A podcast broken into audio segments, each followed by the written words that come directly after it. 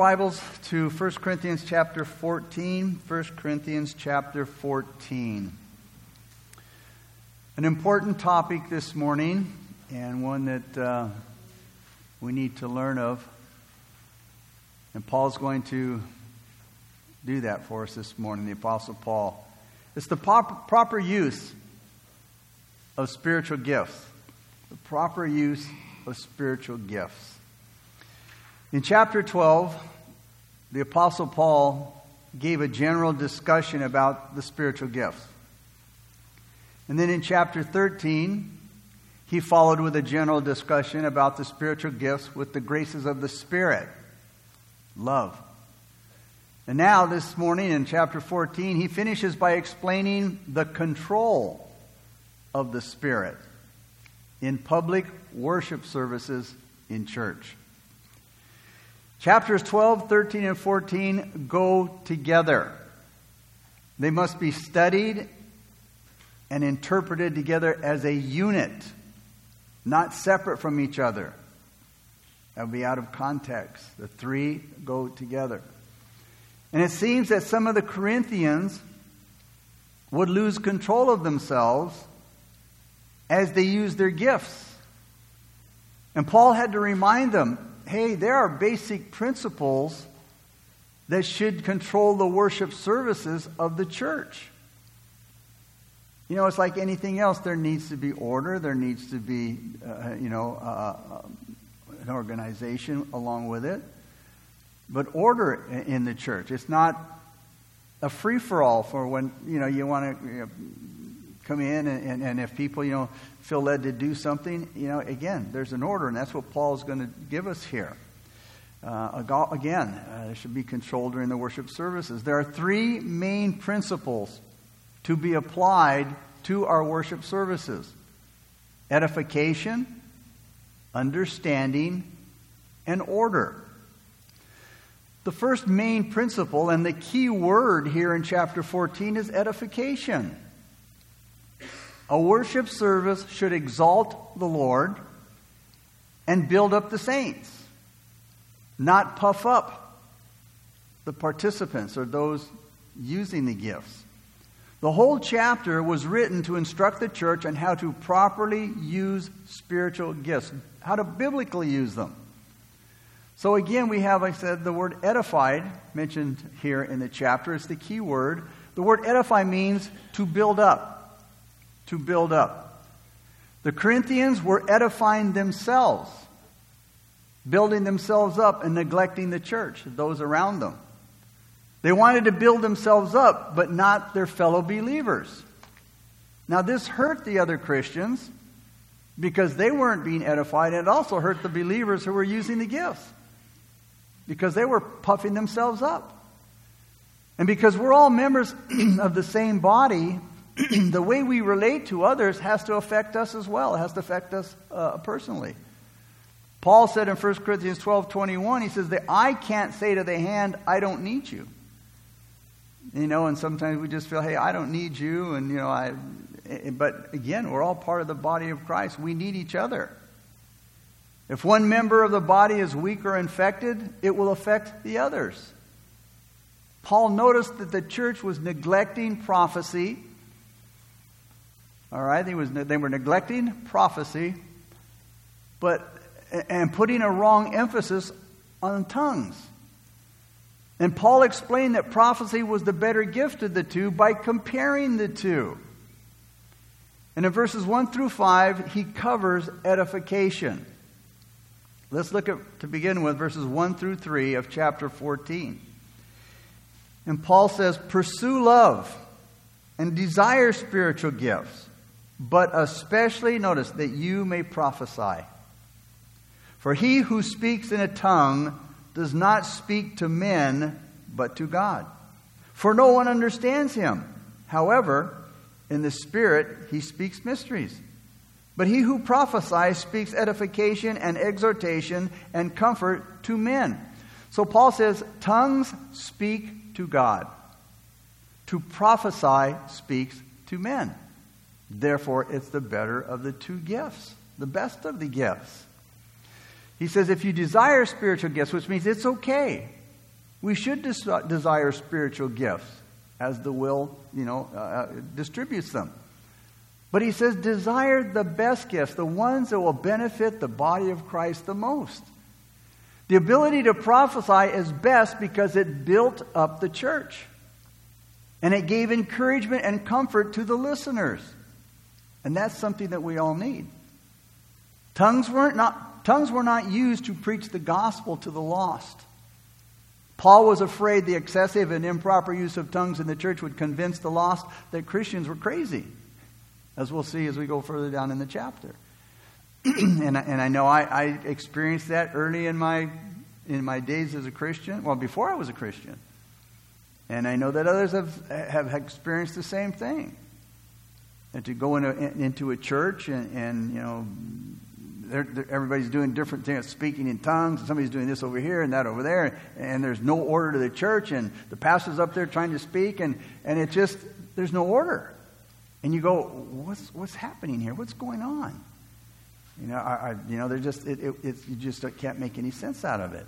And as Paul said, you know, uh, the lost go in there, and even a, a new believer, and think, man, they're, they're, they're mad, they're crazy. Acts chapter 2, verse 11 tells us at Pentecost, it says that the believers spoke the wonderful works of God. But Peter, he preached the gospel in Aramaic so that his listeners could all understand. So to pro- the ability to prophesy and tongues are gifts to the church. But to prophesy is preferred. To prophesy edifies everybody at once because they can all understand tongues is only, you know, blesses the, the one speaking because it's between them and God. To prophesy, again, everybody edifies everybody once because it's more direct and there's less chance of distraction. Tongues are mainly directed to God and are preferred for prayer and praise. To prophesy is preferred for the edification and exhortation and comfort of the church. The believer who speaks in a tongue speaks to God in praise and worship. But the believer who prophesies shares the word of God with the church and helps those who listen. So this leads to the second contrast in verses 4 and 5. Let's see what it says. He who speaks in a tongue edifies himself, but he who prophesies edifies the church. Paul says, I wish you all spoke with tongues, but even more that you prophesied. For he who prophesies is greater than he who speaks with tongues, unless indeed he interprets that the church may receive edification. so prophesy, to prophesy edifies the church. Tongues only edify the speaker. Now, Paul didn't say tongues weren't important, but he did put a greater value on building up the church. He said in verse 5 Greater is he that prophesies than he that speaks with tongues, unless tongues are interpreted. The church doesn't get anything out of it, the tongues, if they're not interpreted, because nobody knows what the speaker is saying. And then Paul pointed out an interpreter must be present before the gift of tongues can be exercised. We'll see that in verse 28. The Corinthian church didn't have Bibles in those days. They didn't have Bibles in the church. So God would speak to his people directly through the prophets. And the message was sometimes given in a tongue. The gifts of knowledge, prophecy, tongues. They worked together to get the truth to the people. And then Paul emphasized the importance of teaching God's word in the church. You see, our worship must be worshiped on truth. Or I should say, based on truth. And Jesus said, those who worship, worship him in spirit and in truth. Because if we're not worshiping God based on truth, it can become superstition. It, be, it can become superstitious emotionalism, which a lot of times that's what it is. It's just emotionalism, getting carried away. Christians need to know what they believe and why they believe it. And so the prophet shared truth with the church so it edified the congregation, those that were in the church, church service. Paul said, unless there's an interpreter, the person speaking in tongues, hey, they're enjoying what they're doing. They're enjoying their worship of God. But but he's sure not helping the church. He's not edifying the church because they have no idea what he's saying. Yeah, he may be enjoying his spiritual experience, but he's not edifying the church. And then verses 6 through 25 covers understanding. We find the word understanding eight times in verses 6 through 25. You see, the minister has to do more than give people information. The people must receive it, they must understand it if it's going to do them any good. If a believer wants to be edified, he must prepare his heart to receive the word. Now, not everybody who listens really hears. For example, after preaching at an important meeting, Dr. Joseph Parker was approached by a man who pointed out an error in his sermon. Dr. Parker listened patiently to the man's criticism and then asked him, And what else did you get from my message? After he asked the question, the man disappeared in the crowd. Only time, sometimes, a lot of times, all people listen to is, is oh, he, oh, he blew it, man. He said something wrong. He made a mistake. And then they want to tell you, but hey, what else did you learn in the message? Uh, you know, they're gone.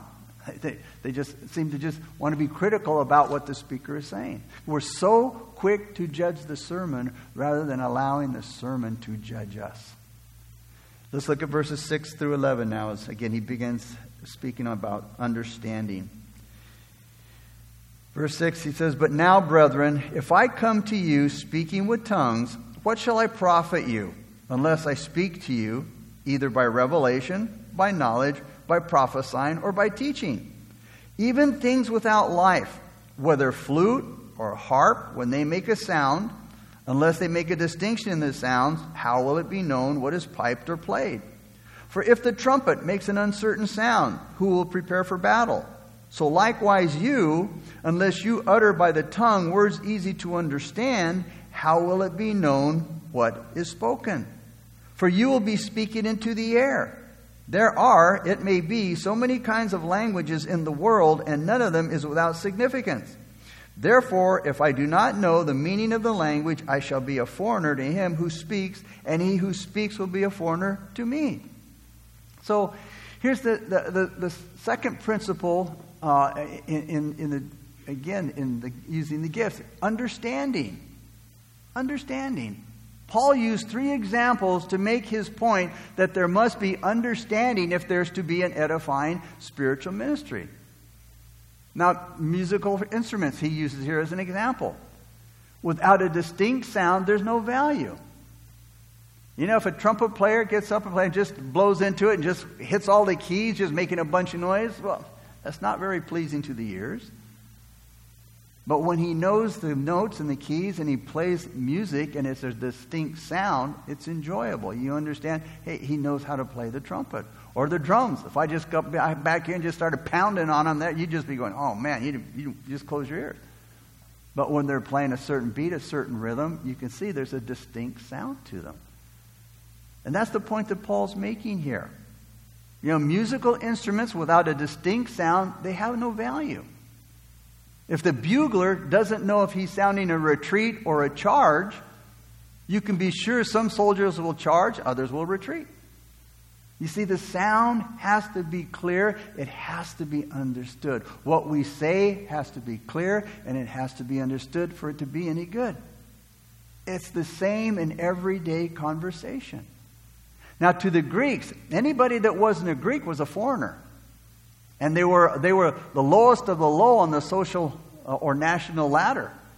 Anybody who wasn't a Greek was considered a barbarian.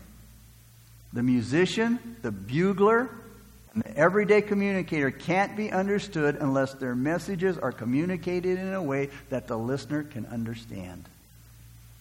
And then, after illustrating the principle of understanding, Paul then applied it to three different people in verses 12 through 15. Let's look at verses 12 through 15.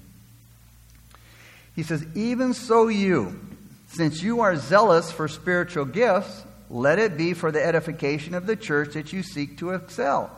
Therefore, let him who speaks in a tongue pray that he may interpret. For if I pray in a tongue, my spirit prays, but my understanding is unfruitful. What is the conclusion then? I will pray with the Spirit, and I will also pray with the understanding. I will also uh, sing with the Spirit, and I will also sing with the understanding. Paul first applied the principle of understanding to the one speaking. He reminded the Corinthians, again, that it's better to be a blessing to the church than to experience some kind of personal spiritual excitement. If the believer speaks in a tongue, Paul says his spirit, that is the inner person, may share in that experience. In other words, the person that's speaking in a tongue, it's, it's, just, it's just them that, that's enjoying this experience. Their mind isn't part of it because he doesn't know what he's saying. His mind isn't a part of that experience. Now, it's not wrong to pray or sing in the Spirit, in the tongues. But Paul says it's better to include the mind and understand what you're praying or singing. And notice in verses 14 and 15 here that the word spirit, it's not referring to the Holy Spirit, but to the inner person. As Paul spoke of in 1 Corinthians 2:11, for what man knows the things of a man except the spirit of the man which is in him, the inner person. If the speaker is to be edified by what he's saying, he has to know what he's saying. He has to understand what he's saying. So, what's the speaker to do? Paul says he must ask God for the interpretation of the message. And Paul assumed that an interpreter would be present according to verses 27 and 28. Or the speaker had the gift of interpretation. So, this emphasizes again why to prophesy is preferred over tongues. To prophesy doesn't need interpreting, it's a blessing to everybody. Look at verses 16 through 20. Otherwise, if you bless with the Spirit, how will he who occupies the place of the uninformed say amen at your giving of thanks, since he does not understand what you say? For you indeed give thanks well, but the other is not edified. I thank my God, Paul said, I speak with tongues more than you all, yet in the church I would rather speak five words with my understanding that I may teach others also than 10,000 words in a tongue. Brethren, do not be children in understanding. However, in malice be babes, but in, but in understanding be mature. So Paul then applies the principle of understanding to other believers in the church. And he assumed that they'd listen to the message and they'd respond to it. But he says if they don't understand the message, how can they say amen to whatever is being said? They don't understand. Then he speaks about the uninformed in verse 16. Notice he says in verse 16, Otherwise, if you bless with the, the Spirit, how will he who occupies the place of the uninformed say amen? Now, the uninformed person may be a new believer. They're new in the Lord. Or maybe they're an interested person who's coming into the service to seek the Lord. Well, neither one could be edified because they don't understand what's being said. So again, it was a matter of priorities, it was a matter of importance. Paul was not against using tongues. He just tried to put it in the right perspective, the one that is most beneficial. The issue was not how many words were spoken, but the quality of the words that were spoken, the quality of the communication. And Paul says, hey, he says that, that you know, to, to be babes in malice. He said the Corinthians were acting like children playing with toys, the spiritual gifts. You know, they were all using them and they were just, you know, uh, enjoying themselves and, and, and like children playing with toys. When it came to about knowing sin, Paul said, Hey, I want you to be as babes. But when it came to spiritual understanding, he says, I want you to be mature, be mature men and women. You're acting like children, playing with the gifts, using them improperly. He says, and I want you to be like babes when it comes to evil. I, you know, the less you understand, or the less you, you, you know about evil. But when it comes to spiritual gifts, he says, I want you to be mature men and women. Now, some people think speaking in tongues is a sign of spiritual maturity. And, and there are those that teach that. But Paul taught it's possible to use the gift in an unspiritual and immature way. verses 21 through 25. He says, In the law it is written, With men of other tongues and other lips I will speak to this people. And yet for all that they will not hear me, says the Lord. Therefore, tongues are for a sign, not to those who believe, but to unbelievers. But prophesying is not for unbelievers, but for those who believe. Therefore, if the whole church comes together, notice, in one place, and all speak with tongues, and there comes in those who are uninformed or believers. So he's saying, he's saying if they're all speaking in tongues and a new believer comes in or somebody who's seeking the Lord, he said, Will they not say that you are out of your mind? But if all prophesy and an unbeliever or uninformed person comes in, he is convinced, all, he is convinced by all, he is convinced, uh, convicted by all. And thus the secrets of his heart are revealed, and so, falling down on his face, he will worship God and report that God is truly among you. Paul's last application here was to the unbeliever who happened to come to the church during worship. Paul made another point why to prophesy is better than tongues. Unless the message in tongues is interpreted, it can never bring conviction to the unbeliever. He might even leave the service before the interpretation was given, thinking, these guys are nuts. They have no, because they don't understand what's going on. They don't understand what's being said. Tongues weren't used for evangelism, not at Pentecost, nor in the meetings of the early church. But tongues did have a message for the lost Jews in particular. They were a sign, tongues were a sign of God's judgment. In verse 21 here, Paul is quoting Isaiah 28 11 and 12. And he's referring to the invading Assyrian army whose wild language the Jews wouldn't understand. The presence of this tongue was evidence of God's judgment on the nation. God would rather speak to his people in clear language that they can understand, but their repeated sins is what made this impossible. They couldn't understand God because they were in sin. He spoke of them through his messengers in their own tongue. But the nation wouldn't repent. So now he had to speak in a foreign tongue, and this meant judgment. As a nation, the Jews were always seeking a sign. At Pentecost, the fact that the apostles spoke in tongues was a sign to the unbelieving Jews who were there celebrating the feast.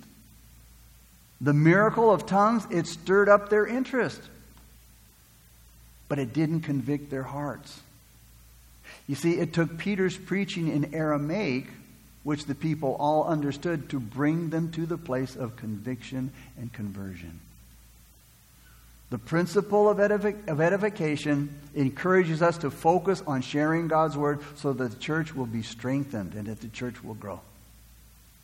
The principle of understanding reminds us that what we share must be understood if it's going to do any good. The private use of spiritual gifts, that is, the personal use of, of speaking in tongues, that, might, that, that will edify the one speaking in tongues. That will edify the user. But it's not going to edify the church because they have no idea what he's saying. And Paul advised us in verse 12 to excel to the edifying of the church. Let us do what most edifies the church, what best edifies the church. So now the third main principle to be applied is the principle of order. Verses 26 through 40 covers order in the church. Let's begin with verse 26. 26 says, How is it then, brethren, whenever you come together, each of you has a psalm, has a teaching, has a tongue, has a revelation, has an interpretation. Let all things be done for edification. Verse 26 says, Let all things be done for edification, along with verse 40, which says, Let all things be done decently and in order. These two verses go together. They go together. You know, it's like if we didn't have plans for the construction of a building, it would be chaotic. Everybody be in there, you know, doing their own thing. And we're going to build a building, but there, there's no plans, there's no order. They just go in there and just start hammering nails and wood, and, you know, it would be chaotic. The Corinthian church was having special problems with disorders in their church services, their worship services. We saw that in the Lord's Supper, in the love feast when they came together. Out of order. It's not hard to figure out why they were having these problems. They were using spiritual gifts to please themselves and not to help their brothers and sisters. Again, the key word, well, for these folks, again, the key word wasn't edification, it was showing off. Look at me. Look how spiritual I am. I can speak in tongues. If you think that your part in the service is more important than your brother's, then you'll either be impatient until he finishes or you'll interrupt him. Verse 26 gives us a peek at worship in the early church. Each member was invited to take part as the Lord led. One would sing a psalm or want to sing a psalm. Somebody else would want to teach. Somebody else had a revelation that would be given in a tongue and then interpreted. But without some kind of God given order, there could never be edification. It was the tongues people, the people that spoke in tongues, that were causing most of the problems, most of the trouble. So Paul addressed them. And he gave them several instructions for the church to obey in their worship services. Look at verses 27 through 33 as he begins. He's going to give the instructions. He says, If anyone speaks in a tongue, let there be two or at the most three, each in turn, and let one interpret. But if there is no interpreter, let him keep silent in the church and let him speak to himself and to God. Let two or three prophets speak and let the others judge. But if anything is revealed to another who sits by, let the first keep silent. For you can all prophesy one by one, that all may learn and all may be encouraged. And the spirits of the prophets are subject to the prophets. For God is not the author of confusion, but of peace, as in all the churches of the saints. First of all, speaking and interpreting and judging the message must be done in an orderly manner. Paul said there must not be more than three speakers at any one meeting, and each message must be interpreted and judged in order. If no interpreter was present, the tongue speaker must stay silent. Why were, there, why were the messages judged? To determine whether the speaker had really communicated the Word of God through the Holy Spirit. You see, it was possible for a speaker to be controlled by his emotions and to imagine that God was speaking to him and through him. It was even possible for Satan to counterfeit a prophetic message. 2 Corinthians 11, 13, and 14.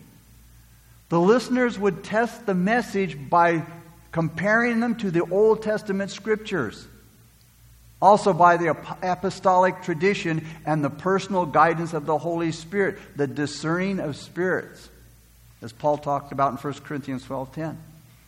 If while a person is speaking, God gives a revelation to another person, the speaker must be silent while that new revelation is being shared. You see, if God is in charge, there can be no competition or contradiction to the message. But if the different speakers are making up their own messages, there will be confusion and there will be contradiction. When the Holy Spirit is in charge, the different ministers will have self-control because self-control is the fruit of the spirit. Galatians 5.23 and we have heard before how people say oh you know the holy spirit came over me and i couldn't control myself. And you see them doing weird things and, and rolling on the ground and do and oh it's the holy spirit you got to hold it. The Bible says here, not, not true. Verse 32 takes care of that excuse real quick. It says, And the spirits of the prophets, no, they are subject to this prophet. In the new, in the, uh, the Living Bible, it says it like this Remember that a person who has a message from God has the power to stop himself or wait for his turn. Now, there's so much stuff in the past and even today ungodly things that have been blamed on the Holy Spirit. We don't lose control. We don't lose our senses and just, oh, God took over and just all these weird things. No. The Bible says that the prophet is subject to the. Another, I have control over myself, and you know, and and and the Holy Spirit would not do something uh, so unbecoming. Well, the Holy Spirit, you know, the Bible is called Holy Spirit fire, is represented by fire at times. All right. Well, think about it. Fire under control is power. Fire out of control is damaging. Same thing with the Holy Spirit. The Holy Spirit under control, man, that is power. That, but when we claim that, that, that, when that, that when the Holy Spirit, you know, if it could go out of control, it would be damaging. Our own self control is one sign that the Holy Spirit is truly at work in the service. One of the ministries of the Holy Spirit is to bring order out of chaos, like it did in Genesis chapter 1. The world was without shape and without void. It was, it was without order. And God came in creation and He made order out of everything. God is a God of order. We need to understand that. We need to remember that. Confusion comes from Satan, not from God. When the Holy Spirit is leading, the worshipers are able to minister one by one so that the total impact of what God wants to say can be received by the church. Now, how does this instruction apply to the church today? Since we don't have New Testament prophets like the ones in the Bible, but we do have completed Scripture. First of all, we must use the Word of God, the Bible, to test every message that we hear and asking the Holy Spirit to guide us. Again, that's what's so important about knowing the Bible. Because if you don't know the, God, the, the Word of God, you're not going to know when some preacher gets up and starts preaching something weird, something that's not biblical, if you don't know what the Bible says. That's how we recognize when something's preaching something that's wrong. Hey, wait a minute. The Bible doesn't say that. He's a false teacher, false preacher. So we need to, and we need to use the Word of God to test everything that's said. We have to be aware of false teachers. But even true teachers and pre- preachers don't know everything, and sometimes they make mistakes. But how will we know it's a mistake if we don't know what the Scripture says? Every listener must judge the message and apply it to his own heart. We need to consider one another and we need to maintain order. D.L. Moody was leading a service and he asked a man to pray. So the man, taking advantage of his opportunity to pray, the man prayed and he prayed and he prayed and he went on and on and on. And D.L. Moody, sensing that now this man who was just going on forever was now killing the, the, the, the, spirit of the prayer meeting. He was killing the blessing of the meeting. Moody, said, Moody spoke up and he said, Well, while our brother finishes his prayer, let us sing a hymn. So he let him go, but he, see, he, he knew and he sensed that there was a need to, to change what was going on because it was killing the, the, the, the, the spirit of the prayer meeting. And those who are in charge of public meetings need to have discernment and courage. Verse 34 and 35. Now, ladies, before you start throwing things at me, let me finish what I'm reading and let me explain the context, okay? Paul said, Let your women keep silent in the churches, for they are not permitted to speak, but they are to be submissive, as the law also says. And if they want to learn something, let them ask their own husbands at home, for it is shameful for women to speak in the church. Now, in the church service, what was happening? The, the women could prophesy, they could pray, all right? This instruction is, is, a, is to apply to this time, this immediate context of evaluating the prophet, the prophet, the prophetic message that was given in the church service. What seems to be the problem is that, that well, the main responsibility, first of all, for doctrinal purity at that time in the church was with the men, the elders in particular, 1 Timothy 2 11 and 12. The context of what was going on here, this prohibition that Paul gave, would suggest that some of the women in the church, you know, if some, a question came up or a, a message, if they had a question about it, they would, they would start asking in the church, and another lady would answer, and then they might start, they were arguing over the message or what it meant and all that. And so this is why Paul had to bring this, this, this prohibition here, is that, uh, again, to, to stop this, this asking and, and this, this arguing that was going on in the church during the church service. So, again, they were creating the problems by asking these questions and, and possibly starting arguments. So Paul reminded the married women here to, you know, when you get home, you know, talk to your husband about it, get, the, get your question answered at home. The law that Paul's referring to here in verse 34 is probably Genesis 3:16. The word law was a synonym for the Old Testament scriptures, especially the first five books of the Old Testament. In 1 Corinthians 11, Paul had discussed the relationship of men and women in the church, and that's why he didn't need to go on uh, in any further detail here. Look at verses 36 through 40 now. Or did the word of God come originally from you? Or was it you only that it reached? If anyone thinks himself to be a prophet or spiritual, let him acknowledge that the things which I write to you are notice are the commandments of the Lord. But if anyone is ignorant, let him be ignorant. Therefore, brethren, desire earnestly to prophesy and do not forbid to speak with tongues. Let all things be done decently and in order. So the participants were to be aware of new revelations. That is, things that, go, went, that went beyond the Word of God. And again, that's the importance of knowing the Word of God because somebody said, Oh, God spoke to me, man, and He gave me a new revelation.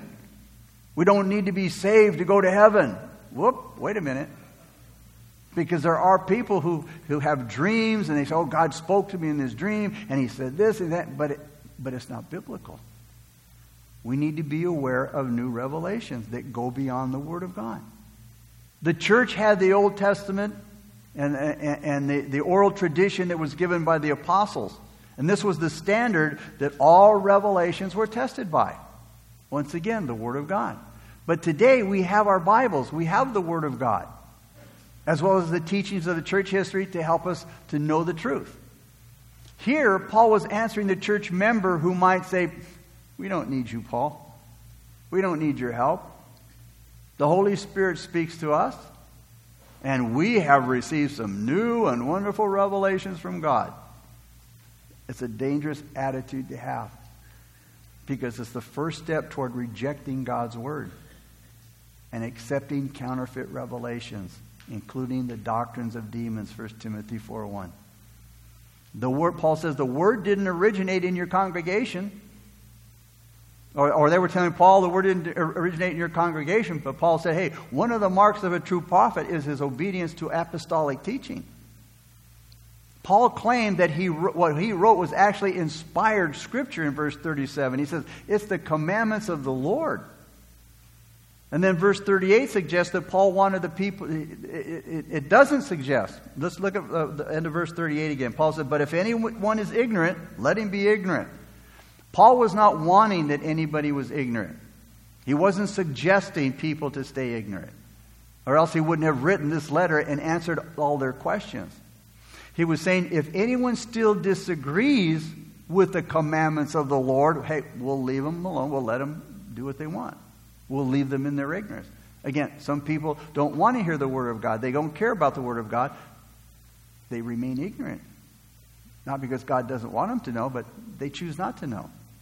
So Paul's just saying, hey, they don't want to repent, they don't want to listen, just let them remain in their ignorance.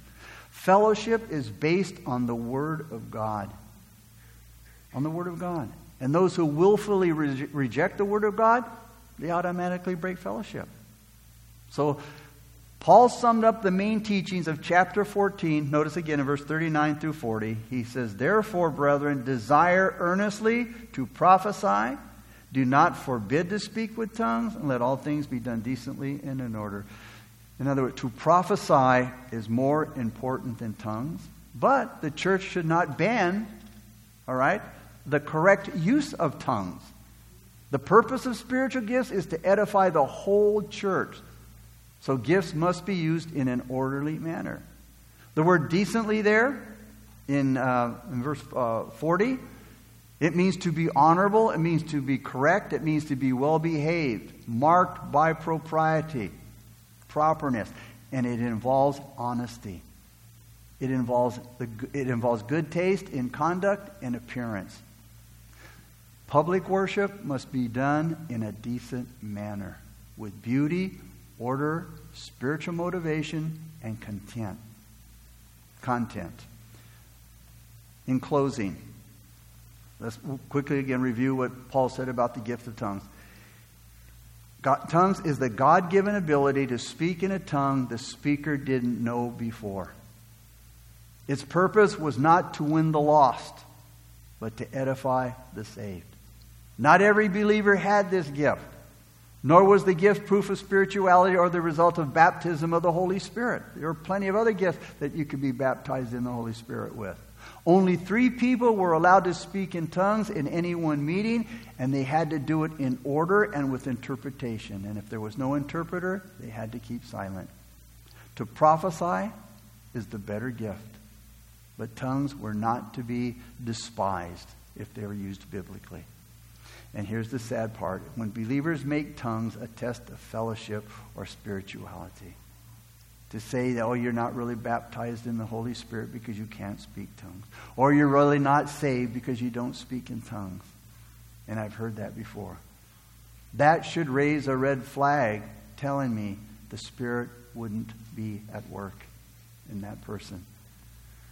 We need to keep our priorities straight and we need to focus on winning the lost that's what our Great Commission is to win the lost to Jesus and building the church for the glory of God and for the good of man. Father, we thank you again for your word and the instructions we are given. Father, that we might do things your way, God, biblically. That, Father, we would have our church services not based on emotionalism, but on the leading of the Holy Spirit the Word of God. And Father, help us to seek the gifts that best, that do the best for the church, for the body, Lord. To help the body to grow and to be edified and to minister to others, God. And Father, we thank you so much that you have, have left us the wonderful Word of God.